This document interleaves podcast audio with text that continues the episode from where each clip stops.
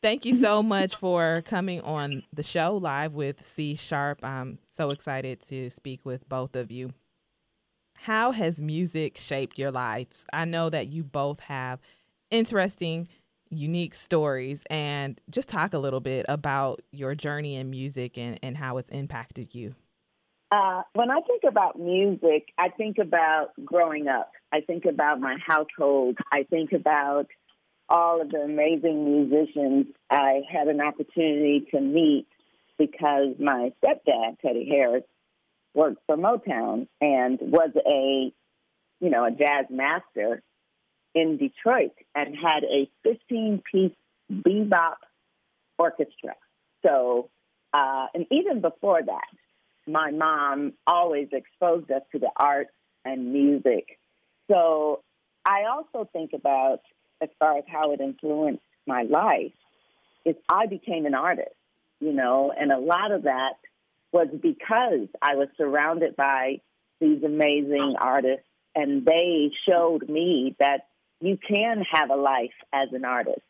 You can do what you love to do and still, you know, create a world that you want to live in. So that was really exciting to me to be exposed to all of that music and all of that talent uh, and the Motown sound.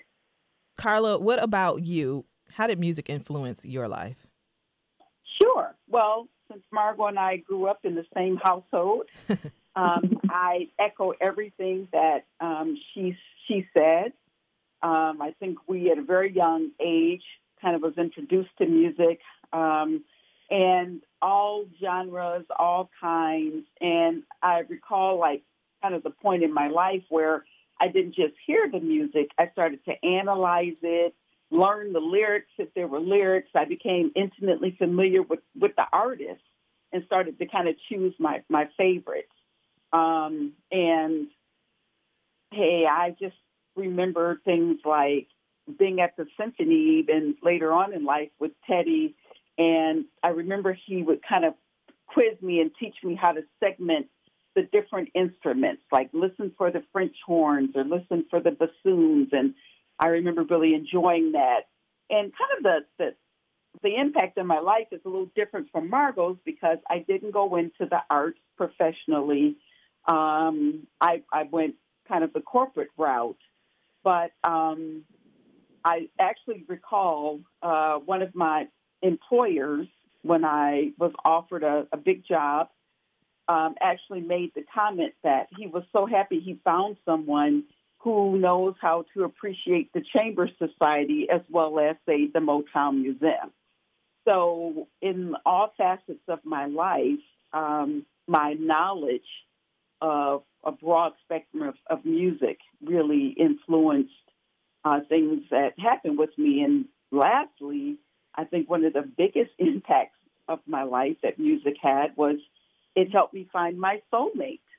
I met my husband, who was visiting from out of town at the Detroit Jazz Festival. And our deep love of jazz is what brought us together. Listening to Carla made me think about a couple other things. Uh, that my biological father actually mm-hmm. exposed me to the Beatles when mm-hmm. I was a little girl. Um, he was fascinated by the Beatles, and he made me learn every song.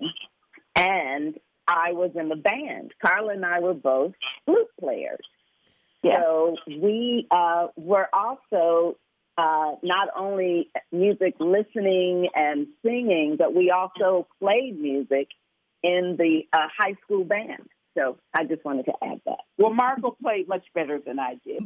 But the experience is what matters. And you both not only had the experience of playing instruments, but being surrounded by legendary musicians. Carla, you talked about the fact that though you had this exposure to music, you played the flute. I also know that you danced you did not go. I know a little birdie may have told me. Um, you did not go into the arts, but you went into corporate philanthropy and community service. Can you talk about your journey into that career path? Absolutely. I was extremely fortunate to begin my professional career on the uh, Washington, D.C. staff of Congressman John Conyers. Um, it was an internship sponsored by the University of Michigan, my alma mater, that turned into a permanent position. And at a very young age of 21 years old, I was given what I still think were the most challenging but rewarding assignments of my entire career. And um, interestingly enough, music actually played a big role in my experience on Congressman Conyers' staff. He was a major music buff, jazz buff. I never forget he had this huge um, bass, stand-up bass, um, in his office, and uh, some of my assignments related to that. Um, we started a political action committee that was called the Parker Coltrane PAC.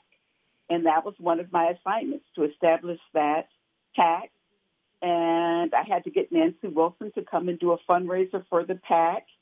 I remember writing a congressional record piece on Alice Coltrane, and that's how I learned about her. And then finally worked very closely with Stevie Wonder when he spent uh, months in Washington, D.C. to help us pass the Martin Luther King holiday bill. So even through that experience with Congressman Conyers, uh, there was a lot of, you know, my music knowledge and, and, and passion was able, I was able to use that. Um, I didn't want to stay in politics and be groomed to uh, run for office. I was very uh, happy to join the private sector and got an opportunity at Chrysler to work for the Chrysler Fund, their charitable giving arm. And um, luckily for me, they weren't looking for someone who had done that in the past, but just someone with good writing skills, etc. And I got that position, which led to me to go on and grow uh, and became the corporate contributions person for Ameritech Publishing. And then a great opportunity at a higher level became available at Comerica Bank, and I uh, started uh, I ran their giving program, and then later on, even grew to a higher position at Detroit Edison, and which later became DTE Energy, and that's uh, the job I retired from. And I just like to kind of end this with saying, from the beginning, uh, working with Congressman Conyers, I really learned how to forge coalitions, galvanize the community, and you know a big sense of advocacy which I was able to carry on uh, into my corporate philanthropy role. Margo, what about you? Now, you're in the arts and you're acting, you're a playwright, and recently appointed the first female artistic director of the Lorraine Hansberry Theater. Let's talk about the, that journey. Sure. Uh, I have been on stage since I was a little girl. I remember when I was like five years old in kindergarten, and I was dancing on the table. Uh, there's actually a photo of me just carrying on. On and the table. I loved being a performer. Yeah, just dancing on the table in school, setting up my stage. uh, and I loved I love performing. Uh, a friend of mine says, Margo, you love theater, and I and I agree. I really love the art form. I love the idea of creating a life on stage. I love the idea of being able to do a job that can impact people in the moment and possibly change people's way of thinking.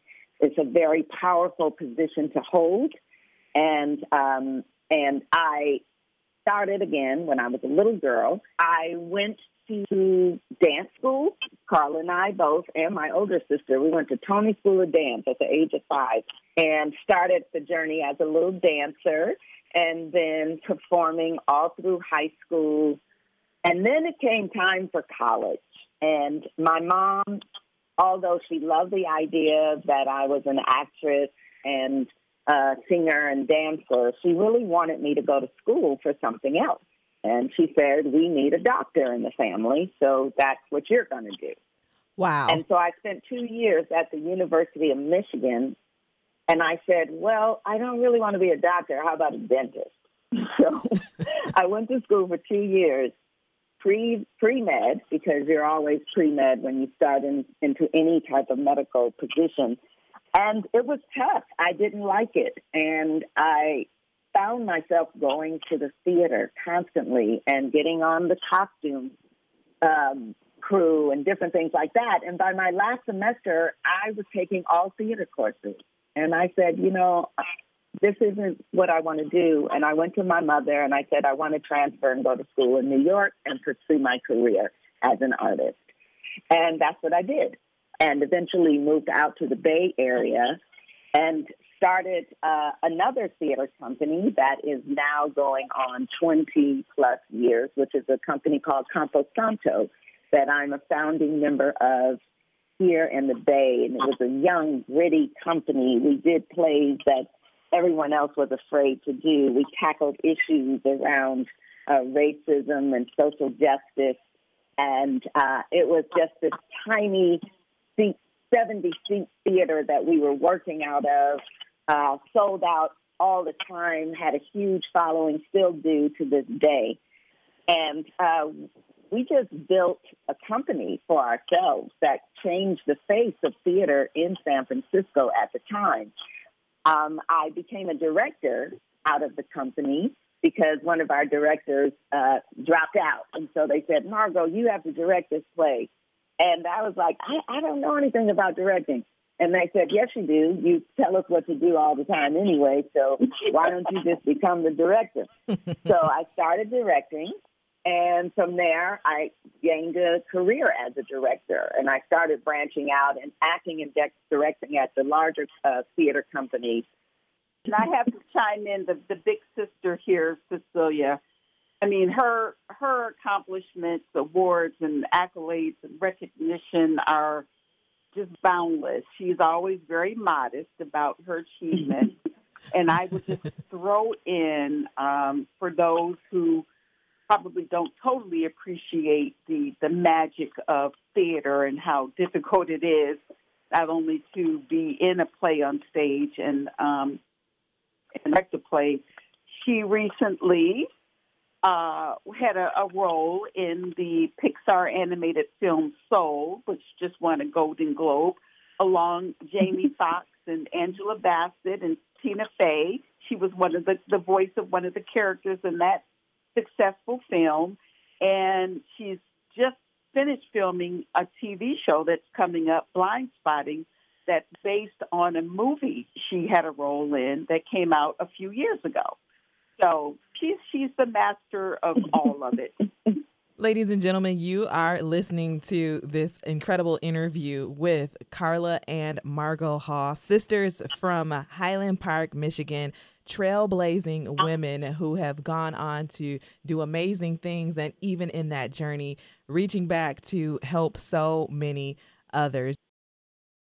So, what does it mean to you, Margo, to be the first female artistic director of the Lorraine Hansberry Theater? Well, it's truly an honor. And I have been a fan of Lorraine Hansberry since I was a little girl. I am always so proud to talk about the fact that I was exposed at a very young age to black playwrights, black writers, uh, such as Langston Hughes, James Baldwin, Lorraine Hansberry. I mean, the first theater I ever performed at was the Langston Hughes Theater uh, when I was about 10 or 11 years old. And so I've always had an appreciation for black artists and to be in a position where I can bring forth the legacy of Lorraine Hansberry is just phenomenal. And it has made me focus on all of the young black female and femme identified artists out there uh, that I now am in a position to nurture and create opportunities for. I mean, Lorraine Hansberry she was not only a playwright, she was an activist, she was a nationalist. Uh, there's so much of her work that we don't even know about because everyone focuses on Raisin in the Sun. And I am interested in bringing forth her poetry, her essays, all the things that made Lorraine Hansberry who she is, who she was. It's totally an honor, and I am so grateful for this opportunity. Well, once again, congratulations on your position, and I know that we'll be hearing about all the work that you will be doing at the Lorraine Hansberry Theater. Carla, your sister was speaking about Lorraine Hansberry and all the mm-hmm. incredible work that she has done as an activist. What about women in music? Are there any women who have inspired you or motivated you or, or that you admire their work? Well, the, the list is, is too long to, to name because, boy, I love so many. And I stumbled upon a harpist who was born in 1943 named Ann Hobson Pilot. And she excelled, you know, through all kinds of uh, hardships and, and, and uh, challenges, but became the principal harpist for the Boston Symphony Orchestra and the Boston Pops.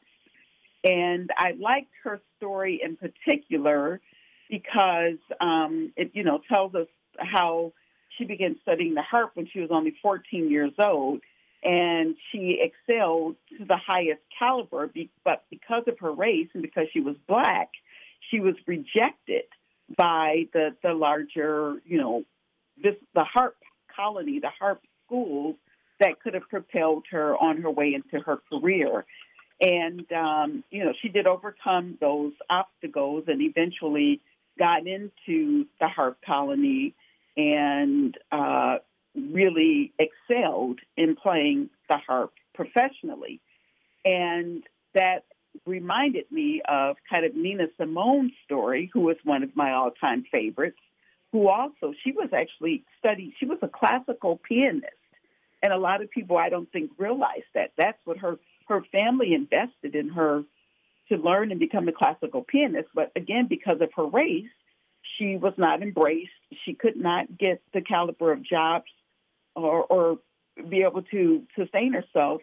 And she just started singing to make ends meet and became, of course, a prolific singer. So I do find myself in this time kind of learning about and really learning more about these stories that we don't often hear about and learn about. And uh, my best friends and I, we started binge watching TV and then discussing and reviewing what we watch on the weekends. And we learned, we, we kind of went back and realized we've been doing this for over a year now, and we've done like 50 different titles. But even recently, the U.S. versus Billie Holiday is another example of a story about Billie Holiday. Much like Margo was saying, Lorraine Hansberry is an activist. People weren't well aware of that, nor were people aware of uh, the, the impact of Strange Fruit and you know what what it cost Billie Holiday to continue to to perform that song. So I just from going from learning about the harpist Ann Hobson Pilot, it just made me continue that research and to learn more about these incredible African American women in music who had struggles beyond what we've ever learned about or been told about and how they over, overcame those obstacles. So I have a, a, question for both you and and Margo, but Carla, you can go first on this one. How has music helped you to cope with the pandemic? I don't know. I have a kind of an esoteric answer. How can you know? How else can you you answer that? I just think that uh, music soothes your soul. It improves your mood, and it's totally accessible without any complications. You know, you can sit in your car, you can sit in your home, you can be anywhere and access music. And I think, especially in the pandemic, music has allowed me to connect with others without even having to be in the same room with them. I watched the Detroit Jazz Festival, you know, live stream last year. Mm-hmm. And it was a mm-hmm. totally different experience of sitting there with thousands upon thousands of people. But I still could enjoy it and experience it with other people without us being in the same space. And I just think that's how it's helped me during the, the pandemic. Music, it's a still a universal language, and uh, you can access it anytime. Margo, what about you? There's a lot of silence, and that silence can be overwhelming. And I find that when I play music, it fills that silence, and it it, it just is inspiring. You know, my fiance and I, we both love music, and we we listen to all kinds of genres. And I, it's like I have my Sunday morning gospel. You know, I get up on Sunday morning and I have my gospel music. It just gives me that extra uh, energy I need for that day. Uh, I, you know, grew up going to church and and feeling that music, and so that's how I bring church into my house. Is Sunday morning.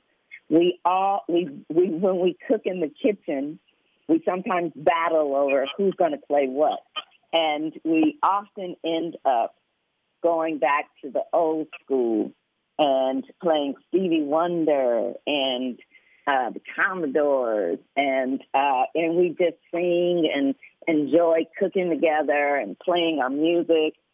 And then he goes to the whole other spectrum with his rap groups that are happening right now and and then we get up and I do my little dance and he does his little dance and then we both sit down. We're like, oh, we should have done those dances. We're about to break our back. So we have those moments.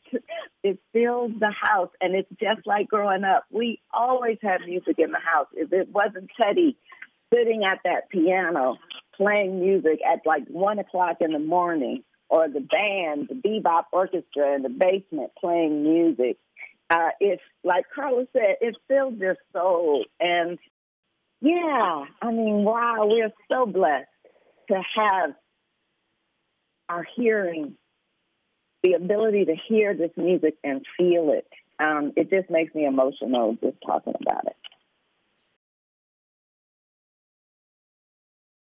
Now is the time to do something different or follow the passion that has been ignored for so long. What suggestions do you have for someone who wants to start a nonprofit, a business, or pursue the performing arts right now? A lot of people are are, are doing something different out of necessity, out of uh, the urge to create. And then there are people that want to do something different but have no idea where to start.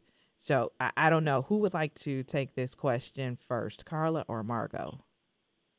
Margo this is a really, to me, it is a very exciting time for the arts. So I say, if you're out there and you're wondering, do I want to go into this theater, into to the world of the arts during a pandemic? It's really scary right now, right? Because everything is shut down. So what does that mean for you? Will we ever go back to the stage?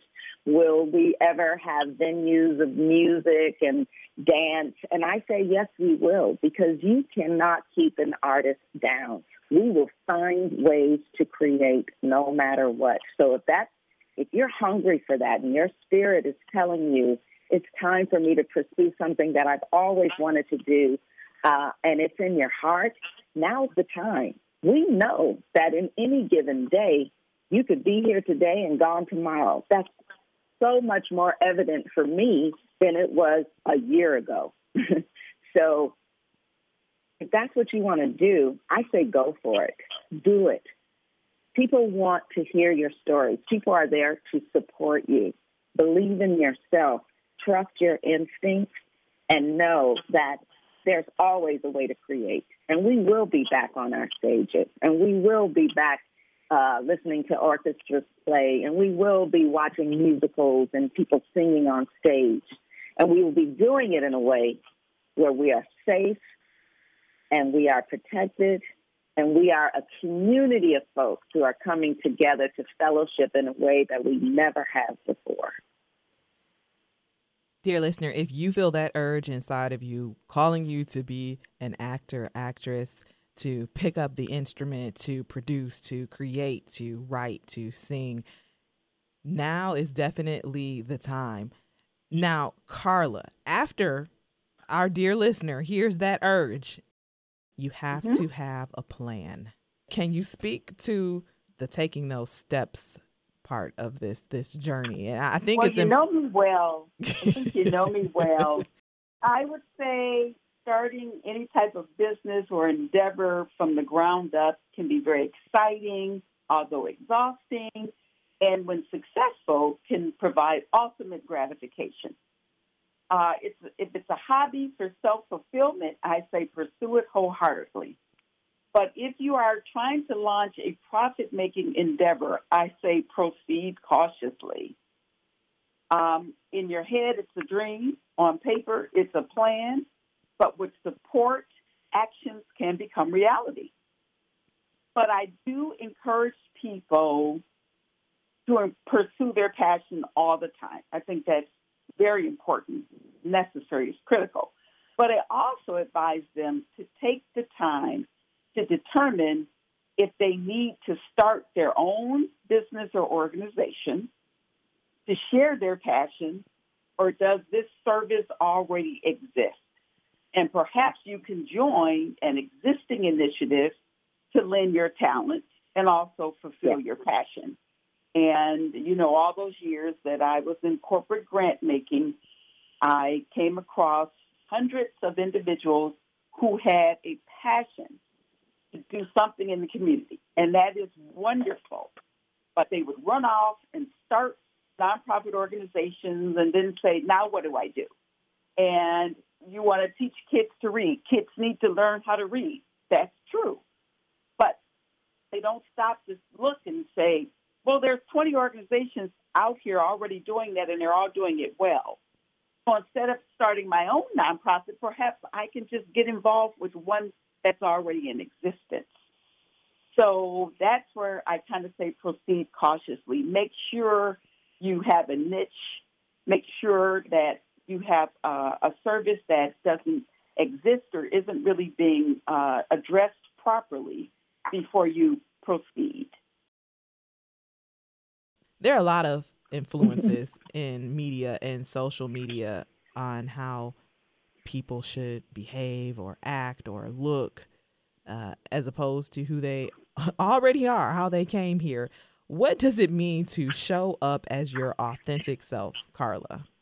Well, your your authentic self to me is the person you truly are, regardless of your occupation, regardless of the influence of others, uh, it's an honest representation of you. And to be authentic is to be your true self through your thoughts, your words, and actions. Um, I am very envious of the times we live in. When I was coming up, words like unapologetic just were not in our vocabulary. And I don't know that there was as much freedom back then to be your authentic self to express yourself. Um, it's like no holds barred now, I think. And to be honest, I struggled with being my authentic self personally and professionally. For a very long time, I was what I thought people wanted me to be or expected me to be. I didn't do things to my detriment, you know, like take drugs or things like that. But I didn't always have the courage to be my authentic self and especially in my professional career, it was difficult for me to assert who I was and share my true self when I was a minority in a very intimidating majority organization. Mm-hmm. But I still always fought for and championed the community initiatives that I thought were very important. Mm-hmm. However, at some point in my career, when I felt that I had paid my dues and proven myself, I felt that I deserved to be my authentic self, and I was. And when I finally felt comfortable to be my authentic self, it was the most fulfilled I'd ever been personally and professionally. I want to wrap this interview up with this final question. Both of you have accomplished so much in your careers and have helped and continue to help others do the same. Why is it important to you to continue to mentor the next generation on their journey? I would not be where I am today without mentors, specifically female mentors. um, including my two sisters. I know that I am who I am because of all those people who reached back to me and pulled me forward. I started being a mentor at a young age. I feel like when I was just in high school, I started being a mentor to just people I knew who were interested in going into theater. Then when I got into college, I found myself mentoring and working with youngsters who were in high school. And then I became a teacher and continued my mentorship all the way up until today. We are responsible for what happens in this world, even if it's in our tiny little circle.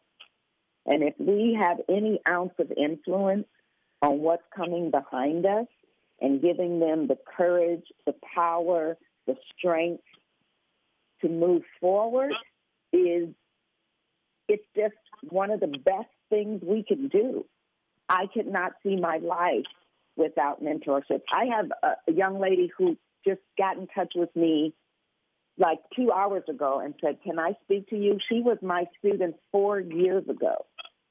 She's like, I just need some inspiration. Can I give you a call?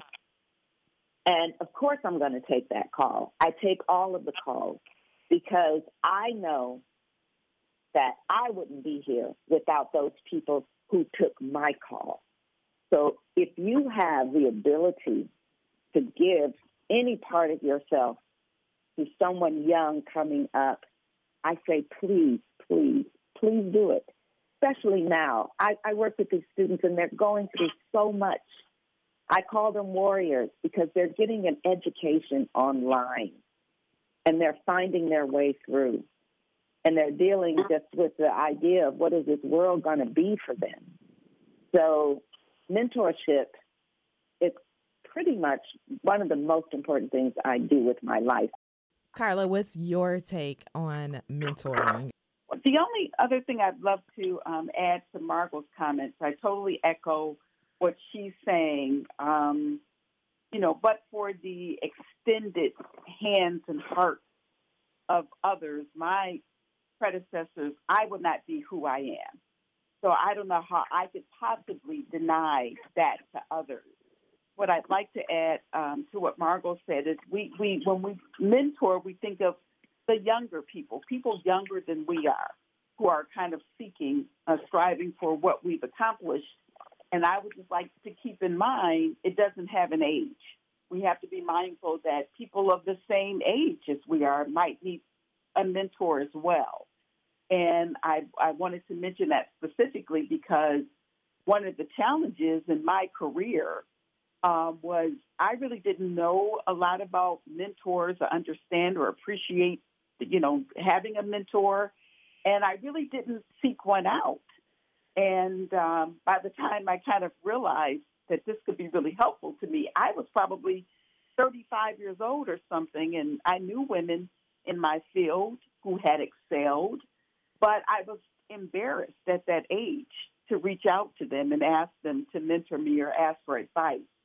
Um, I did later on kind of seek out people, you know, other folks to help me out.